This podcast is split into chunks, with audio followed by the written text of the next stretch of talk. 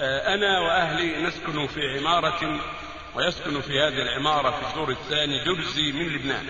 فأمرت ابنه بالصلاة في المسجد وذلك أكثر من مرة فلم أجد منهم استجابة. فكلمت الأب فقال إننا دروز ونحن نؤمن بالله وملائكته وكتبه ورسله.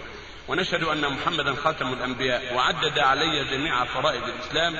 ويقول أحيانا أصلي مع زملائي في العمل وهم سعوديون ولكن نحن لنا خلوة. وطال الكلام معه والآن لا أدري ماذا أعمل. هل لنا إخراجه من هذه العمارة؟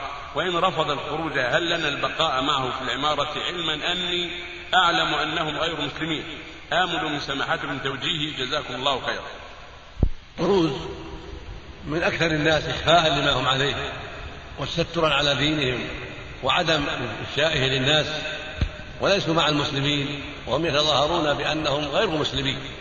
والمشهور عنه أنهم وثنيون وأنهم عباد للحاكم العبيدي. فليسوا مع المسلمين وليس ظاهرهم مع المسلمين. والمعروف عن عمن عرفهم أنهم ليسوا مسلمين. ولا يدينون بالإسلام ولهم عبادات خارجة عما عليه المسلمون. ولهم تعلق بالحاكم العبيدي معروف. هكذا ذكر من يعرفهم. لكن نصيحتهم مهمة. نصيحتهم ودعوتهم إلى الله وتوجيههم إلى الخير وتعليمهم ما ينفعهم لعل الله يهديهم. مثل ما يدعى المشركون وغيرهم واليهود والنصارى. من ظاهره الشر يدعى وهكذا من عرف بالشر وهكذا من آه، عرف بالعقيدة السيئة والحرفة ومن لم يسر مع المسلمين في أعمالهم ويصلي معهم ينصح ويوجه إلى الخير ويعلم لعل الله يهدي بأسبابه.